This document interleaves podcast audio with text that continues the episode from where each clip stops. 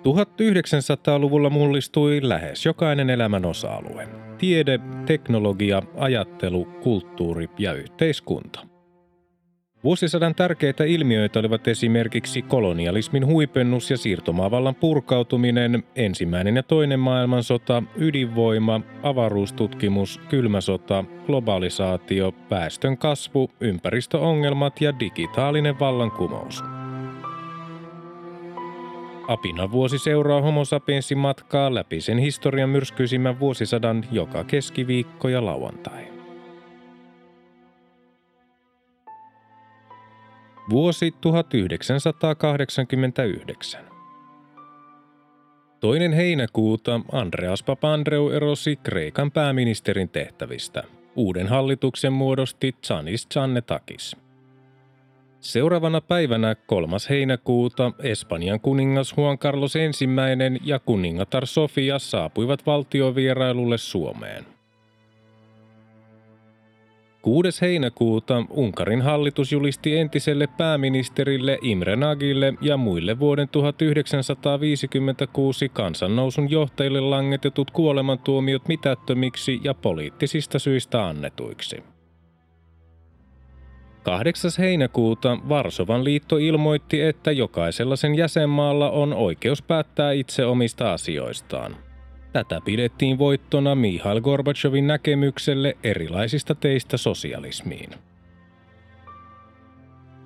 9. heinäkuuta Yhdysvaltain presidentti George Bush ja rouva Barbara Bush saapuivat Puolaan viralliselle vierailulle, jonka aikana he tapasivat solidaarisuusliikkeen johtajan Lech Walesan tämän kotona Gdanskissa. George Bush lupasi Yhdysvalloilta talousapua Puolalle 100 miljardin dollarin arvosta. 14. heinäkuuta Ranskassa vietettiin vallankumouksen 200-vuotispäivää.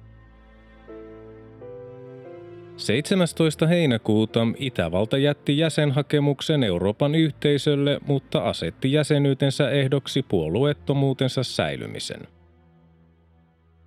19. heinäkuuta Nicaraguassa juhlittiin vallankumouksen ja diktaattori Anastasio Somoza de Bailin syrjäyttämisen 10-vuotispäivää.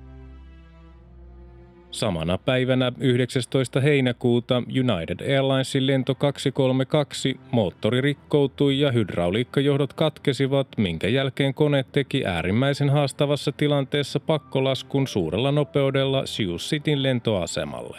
111 matkustajaa kuoli, 172 loukkaantui. 21. heinäkuuta Burman sotilashallitus kiristi sotatilalakia ja muutti maan nimen Myanmarin liitoksi. 27. heinäkuuta Tukholman käräjäoikeus tuomitsi Ulof Palmen murhasta syytetyn Krister Petterssonin elinkautiseen vankeuteen, vaikka hänen syyllisyyttään ei pystytty todistamaan täysin aukottomasti. 28. heinäkuuta ensimmäisen maailmansodan syttymisestä tuli kuluneeksi 75 vuotta. Sota oli alkanut Itävalta-Unkarin julistettua sodan Serbialle. 29. heinäkuuta Iranin parlamentin puhemies Ali Akbar Hashemi Rafsanjani valittiin maan uudeksi presidentiksi. Samalla lakkautettiin pääministerin virka ja lisättiin presidentin valtaoikeuksia. 31. heinäkuuta Helsingin metron Kontulan ja Mellunmäen välinen osuus valmistui. Se avattiin liikenteelle syyskuun alussa. 5. elokuuta Jaime Paz Zamora valittiin Bolivian uudeksi presidentiksi. Samana päivänä 5. elokuuta kansanedustaja Toimi Kankaanniemi valittiin Suomen kristillisen liiton uudeksi puheenjohtajaksi Esko Almgrenin tilalle. 6. elokuuta kansanedustaja Heikki Riihijärvi valittiin Suomen maaseudun puolueen uudeksi puheenjohtajaksi tehtävän jättäneen Pekka Vennamon tilalle Porissa pidetyssä puoluekokouksessa. 9. elokuuta Suomi ilmoitti ottamansa vastaan 160 kurdia niin sanottuina kiintiöpakolaisina Irakin ja Iranin alueelta loppuvuoden aikana. 14. elokuuta Etelä-Afrikan presidentti P.V. Botha erosi virastaan kesken virkakautensa kärsittyään tappion oman puolueensa sisäisessä valtataistelussa. Väliaikaiseksi presidentiksi valittiin puoluejohtaja Frederick de Klerk. 17. elokuuta Puolan parlamentti tuomitsi Puolan osallistumisen Tsekkoslovakian miehitykseen vuonna 1968. 20. elokuuta 51 ihmistä hukkui Thamesjoella Lontoossa hiekkaproomun törmättyä huvialukseen. 22. elokuuta Puolan kommunistipuolue tuomitsi Molotov-Ribbentrop-sopimuksen salaisen lisäpöytäkirjan. Seuraavana päivänä 23. elokuuta Baltian ketju 2 miljoonaa ihmistä Virossa, Latviassa ja Liettuassa seisoi Vilnan ja Tallinnan tiellä pitäen toisiaan käsistä. Molotov-Ribbentrop-sopimuksen solmimisesta tuli kuluneeksi 50 vuotta. 24. elokuuta Puolaan nimitettiin Tadeusz Mazowieckin hallitus, joka oli maan ensimmäinen ei-kommunistinen hallitus yli 40 vuoteen. 26. elokuuta Voyager 2 avaruusluotain ohitti Neptunuksen – 27. elokuuta viisi räjähtäviä kemikaaleja sisältänyttä neuvostoliittolaista Keski-Eurooppaan matkalla ollutta säiliövaunua syttyi palamaan Haminan ratapihalla. Lähiympäristöstä evakuoitiin liki 200 asukasta, henkilövahingolta vältyttiin, vaikka sammutustöitä haittasi veden puute. Onnettomuus herätti keskustelun vaarallisten aineiden kauttakuljetuksista Suomen rautateillä. 30. elokuuta Riihimäen junaturma, pikajuna ja tavarajuna törmäsivät Riihimäen eteläpuolella. Ensimmäinen syyskuuta Yhdysvallat katkaisi diplomaattisuhteensa Panamaan ja asetti ehdoksi suhteiden palauttamiselle Panaman johtajan Manuel Noriegan kukistamisen – Samana päivänä ensimmäinen syyskuuta toisen maailmansodan syttymisestä tuli kuluneeksi 50 vuotta. 8. syyskuuta 55 ihmistä kuoli norjalaisen Convea Metropolitan potkuriturbiinikoneen syöksyessä mereen Tanskan pohjoisrannikolla. Samana päivänä 8. syyskuuta Etiopian hallitus ja sitä vastaan taistelleiden Eritrean sissien johtajat aloittivat rauhanneuvottelut Yhdysvaltain entisen presidentin Jimmy Carterin välityksellä. 9. syyskuuta mielenosoittajat vaativat demokraattisia uudistuksia Saksan demokraattisen tasavallan Leipzigissä. Samana päivänä 9. syyskuuta SKPn keskuskomitea ja SKDLn liittoneuvosto päättivät alustavasti toimintojensa yhdistämisestä uuteen vuonna 1990 perustettavaan vasemmistoliittoon. 10. syyskuuta Unkarin hallitus avasi maan länsirajan DDRstä länteen lähteville ihmisille – 11. syyskuuta Nepalin kuningas Birendra aloitti valtiovierailun Suomessa. Seuraavana päivänä 12. syyskuuta Svean hovioikeudessa alkoi oikeudenkäynti Ulof Palmen murhasta syytettyä Krister Petterssonia vastaan. 14. syyskuuta Namibian vapautusjärjestön Swapon johtaja Sam Nujoma palasi kotimaahansa lähes 30 vuoden maan paosta. 19. syyskuuta kansanedustajat Kimmo Sasi, Heikki Rinne, Urpo Leppänen, Eero Paloheimo ja Päivi Varpasuo pyysivät eduskunnan perustuslakivaliokuntaa selvittämään keskustan puheenjohtajan Paavo Väyrysen toiminnan lainmukaisuuden hänen ollessaan ulkoministerinä syksyllä 1981. Selvityspyynnön aiheutti tuoreessa Ahti Karjalaisen muistelmateoksessa presidentin ministeri ja jo hieman aiemmin Suomen Kuvalehdessä julkistettu tieto, jonka mukaan Väyrynen neuvotteli ministerineuvos Viktor Vladimirovin kanssa Neuvostoliiton tuesta Karjalaisen presidenttiehdokkuudelle vuoden 1982 vaaleissa. 21. syyskuuta neljä eduskunnan ulkoasiainvaliokunnan jäsentä Markus Aaltonen, Esko Almgren, Jörn Donner ja Eeva Kuuskoski Vikatmaa aloitti viikonpituisen vierailun Botswanassa ja Namibiassa. Suunniteltu käynti Etelä-Afrikassa jouduttiin perumaan asiasta kotimaassa nousseen kohun vuoksi. Ainoana valtuuskunnan jäsenenä Jörn Donner kävi tutustumassa lähemmin Etelä-Afrikan oloihin. 22. syyskuuta SKDLn kansanedustajat pyysivät eduskunnan perustuslakivaliokuntaa tutkimaan kauppa- ja teollisuusministeri Ilkka Suomisen ja ulkomaankauppaministeri Pertti Salolaisen toiminnan lainmukaisuuden heidän esitettyään valtion sitoumuksia Wärtsilä meriteollisuuden veloille.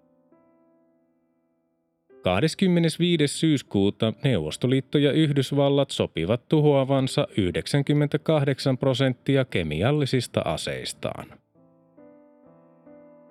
Ensimmäinen lokakuuta Kiinan kansantasavalta vietti 40-vuotisjuhliaan. 3. lokakuuta Panaman johtaja Manuel Noriegaa vastaan tehtiin epäonnistunut vallankaappausyritys – 5. lokakuuta Kiina esitti Norjan suurkäräjien Nobel-komitealle voimakkaan vastalauseen sen vuoksi, että Nobelin rauhanpalkinto oli päätetty myöntää Tiibetin hengelliselle johtajalle 14 Dalai Lamalle. Kiina piti Dalai Lamaa vaarallisena kansan kiihottajana ja uhkasi Norjaa taloudellisilla ja poliittisilla vastatoimilla. Samana päivänä 5. lokakuuta teknillisen korkeakoulun kylmälaboratorion tutkijaryhmä ilmoitti saavuttaneensa uuden kylmyyden maailmanennätyksen päästyään kahden miljardisosan päähän absoluuttisesta nollapisteestä. 11. lokakuuta Svean hovioikeus vapautti Ulof Palmeen murhasta syytetyn Krister Petterssonin näytön puutteessa – Syyttäjä ei valittanut päätöksestä. Pettersson vaati kahden miljoonan kruunun korvauksia kymmenen kuukautta kestäneestä vapaudenriistosta. Ruotsin valtio maksoi hänelle 300 000 kruunua toukokuussa 1990. 14. lokakuuta SKP-puolueen puheenjohtaja vaihtui. Eronneen Jouko Kajanojan tilalle valittiin Esko Juhani Tennilä. 17. lokakuuta 7,1 Richterin maanjäristys San Franciscossa ja Oaklandissa Kaliforniassa 63 ihmistä sai surmansa. Seuraavana päivänä 18. lokakuuta Nasan Galileo luotain laukaistiin kohti Jupiteria avaruussukkula Atlantiksesta – Samana päivänä 18. lokakuuta Itä-Saksan puoluejohtaja Erich Honecker siirrettiin eläkkeelle. Uudeksi puoluejohtajaksi valittiin Igan Krenz. Samana päivänä 18. lokakuuta Egypti ja Libya solmivat uudelleen vuonna 1973 katkenneet diplomaattisuhteensa. 23. lokakuuta Wärtsilä meriteollisuus teki Suomen suurimman konkurssin. 25-27.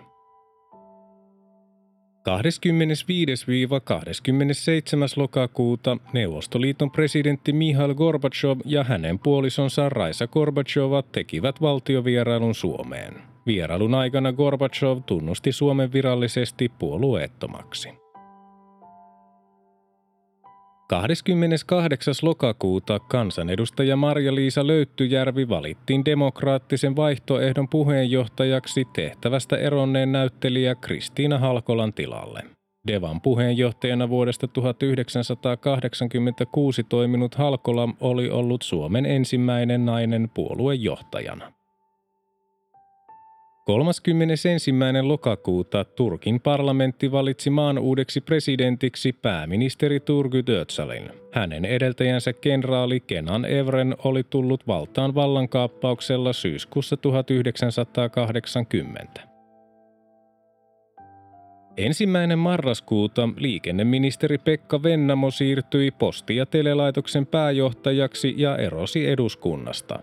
Uudeksi liikenneministeriksi tuli kansanedustaja Raimo Vistpakka ja Vennamon tilalle eduskuntaan nousi kihlakunnan tuomari Gunnar Joutsensaari. Edellinen posti- ja telelaitoksen pääjohtaja Pekka Tarjanne siirtyi YK-alaisen kansainvälisen televiestintäliiton pääsihteeriksi Geneveen. 7. marraskuuta meriteollisuuden raunioille perustettiin uusi telakkayhtiö Massa Yards Oy. Yhtiön toimitusjohtajaksi tuli meriteollisuuden Helsingin telakan johtaja diplomi-insinööri Martin Saarikangas.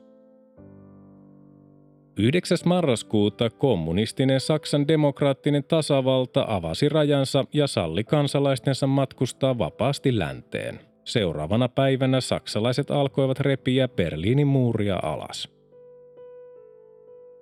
10. marraskuuta Bulgarian kommunistisen puolueen johtaja Todor Zivkov erosi. Häntä seurannut pääministeri Pedre Mladenov muutti puolueen Bulgarian sosialistiseksi puolueeksi. 11. marraskuuta Latvian korkein neuvosto julisti laittomaksi maan liittämisen Neuvostoliittoon vuonna 1940. Viron korkein neuvosto teki vastaavan päätöksen seuraavana päivänä. 15. marraskuuta Kemira ilmoitti luopuvansa Soklin fosforikaivoshankkeesta, koska sen kustannukset olivat nousseet 25 prosenttia kahdessa vuodessa eikä kaivosta pidetty riittävän kannattavana. Hanke oli pantu vireille jo 1960-luvulla ja kaivos olisi sijoittunut Lappiin Savukosken kunnan koillisosaan. 16. marraskuuta Unkari jätti jäsenhakemuksen Euroopan neuvostolle. Samana päivänä 16. marraskuuta Helsingin Sanomat täytti 100 vuotta. 17. marraskuuta sametti vallankumous alkoi Tsekkoslovakiassa. Poliisi tukahdutti rauhanomaisen opiskelijamielenosoituksen Prahassa. Kolme päivää myöhemmin, 20. marraskuuta, Prahan mielenosoittajien määrä oli noussut jo puoleen miljoonaan. Samana päivänä 20. marraskuuta YK lasten oikeuksien sopimus hyväksyttiin tasan 30 vuotta samaa asiaa koskeneen julistuksen jälkeen. 22. marraskuuta Beirutissa pommi surmasi presidentti René Moavadin. 24. marraskuuta Tsekkoslovakian puoluejohtaja Milos Jakes erosi ehdittyään hoitaa virkaansa vain vajaat kaksi vuotta. 28. marraskuuta Tsekkoslovakian kommunistinen puolue määräsi pidettäväksi monipuoluevaalit. Samana päivänä 28. marraskuuta eduskunnan perustuslakivaliokunta katsoi, ettei Paavo Väyrynen ollut rikkonut ministerivastuulakia neuvotellessaan neuvostodiplomaatti Viktor Vladimirovin kanssa Ahti Karjalaisen presidenttiehdokkuuden tukemisesta syksyllä 1981. Valiokunnan enemmistön mielestä Väyrynen oli toiminut kuitenkin varomattomasti ja ulkoministerin roolille sopimattomalla tavalla. Eduskunta hylkäsi viiden kansanedustajan tekemän muistutuksen Väyrystä vastaan. 29. marraskuuta romanialainen olympiavoimistelija Nadia Comaneci loikkasi Sveitsin kautta Yhdysvaltoihin – 30. marraskuuta Deutsche Bankin Alfred Herrhausen kuoli punaisen armeijakunnan pommi-iskussa. Samana päivänä 30. marraskuuta talvisodan syttymisestä tuli kuluneeksi 50 vuotta. Ensimmäinen joulukuuta Saksan demokraattisen tasavallan parlamentti peruutti kommunistisen puolueen johtavan aseman ja pyysi Tsekkoslovakialta anteeksi DDRn osallistumista vuoden 1968 miehitykseen. Kaksi päivää myöhemmin puolueen johtaja Egon Krenz, politbyro ja keskuskomitea erosivat. Samana päivänä ensimmäinen joulukuuta sotilainen vallankaappausyritys Filippiineillä kukistettiin yhdysvaltalaisjoukkojen avulla. Kaappausyrityksessä kuoli yli 50 ihmistä. Samana päivänä ensimmäinen joulukuuta Pohjoismaiden ensimmäinen aamuajankohtaisohjelma alkoi Suomessa. Toinen joulukuuta suomalaiset urheilutoimittajat valitsivat hiihtäjä Marjo Matikaisen vuoden parhaaksi urheilijaksi. Matikainen oli voittanut äänestyksen myös vuosina 1986 ja 1987. 3. joulukuuta kylmä sota tavatessaan Maltalla George H.W. Bush ja Mihail Gorbachev antoivat julistukset, jossa he totesivat, että kylmä sota on mahdollisesti päättymässä. Seuraavana päivänä 4. joulukuuta Varsovan liiton maat Neuvostoliiton johdolla tuomitsivat vuoden 1968 Tsekkoslovakian miehityksen. 6. joulukuuta antifeministi Mark Lepin ampui 14 naista Montrealin polyteknisessä yliopistossa. 7. joulukuuta Liettua lakkautti kommunistisen puolueen johtoaseman ensimmäisenä neuvostotasavaltana. Seuraavana päivänä 8. joulukuuta Euroopan yhteisö asettui tukemaan Saksojen yhdistymistä, mutta korosti, että yhdistymisen tuli tapahtua etyk-prosessin mukaisesti. 10. joulukuuta Tsekkoslovakian presidentti ja puoluejohtaja Gustav Husak erosi.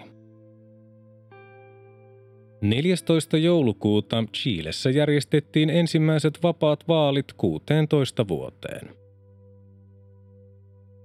15. joulukuuta ruotsalainen autovalmistaja Saab Scania myi puolet henkilöautotuotannostaan yhdysvaltalaiselle GM-konsernille. Kauppaan liittyi GMn autojen kokoonpanon aloittaminen uuden kaupungin autotehtaalla. Seuraavana päivänä 16. joulukuuta Liechtenstein jätti jäsenhakemuksen YKlle. Samana päivänä 16. joulukuuta Romaniassa alkoi väkivaltainen vallankumous, jonka tarkoituksena oli kukistaa Romanian kommunistinen diktatuurihallinto. 17. joulukuuta Brasiliassa järjestettiin ensimmäiset vapaat vaalit 29 vuoteen. Fernando Collor de Mello voitti vaalit. 19. joulukuuta Euroopan yhteisö ja EFTA päättivät aloittaa Euroopan talousaluetta koskeneet neuvottelut. 20. joulukuuta Yhdysvallat hyökkäsi Panamaan syrjäyttääkseen Manuel Noriegan. 22. joulukuuta viikon väkivaltaisten mielenosoitusten jälkeen Joon Ilieskusta tuli Romanian presidentti ja Nikolai Ceausescun valta päättyi. 24. joulukuuta Neuvostoliiton parlamentti tuomitsi Molotov-Ribbentrop-sopimuksen ja siihen liittyneen salaisen lisäpöytäkirjan sekä neuvostojoukkojen marssin Afganistaniin vuonna 1979. Seuraavana päivänä 25. joulukuuta Nikolai Ceausescu ja hänen vaimonsa Elena teloitettiin pikaoikeudenkäynnin jälkeen. Romanian vallankumous päättyi ja siinä sai surmansa yhteensä yli 1100 romanialaista. 27. joulukuuta Egypti ja Syyria solmivat uudelleen vuodesta 1979 poikki olleet diplomaattisuhteensa – 29. joulukuuta Václav Havel valittiin vapailla vaaleilla Tsekkoslovakian presidentiksi. Samana päivänä 29. joulukuuta Romanian uusi johto ilmoitti maan siirtyneen monipuoluejärjestelmään. Maan valtiomuoto muutettiin sosialistisesta tasavallasta tasavallaksi. Turvallisuuspoliisi Securitat lakkautettiin. 30. joulukuuta Puolan parlamentti ja senaatti kumosivat kommunistisen puolueen johtoaseman, hyväksyivät markkinatalouteen suuntautuvan uuden talousohjelman ja päättivät muuttaa maan nimeksi Puolan tasavalta. Mainittakoon vielä tuntematon päivämäärä Steven Sasson ja Robert Hills kehittivät Kodakin tutkimusosastolla ensimmäisen nykyaikaisen kaltaisen digitaalisen järjestelmäkameran.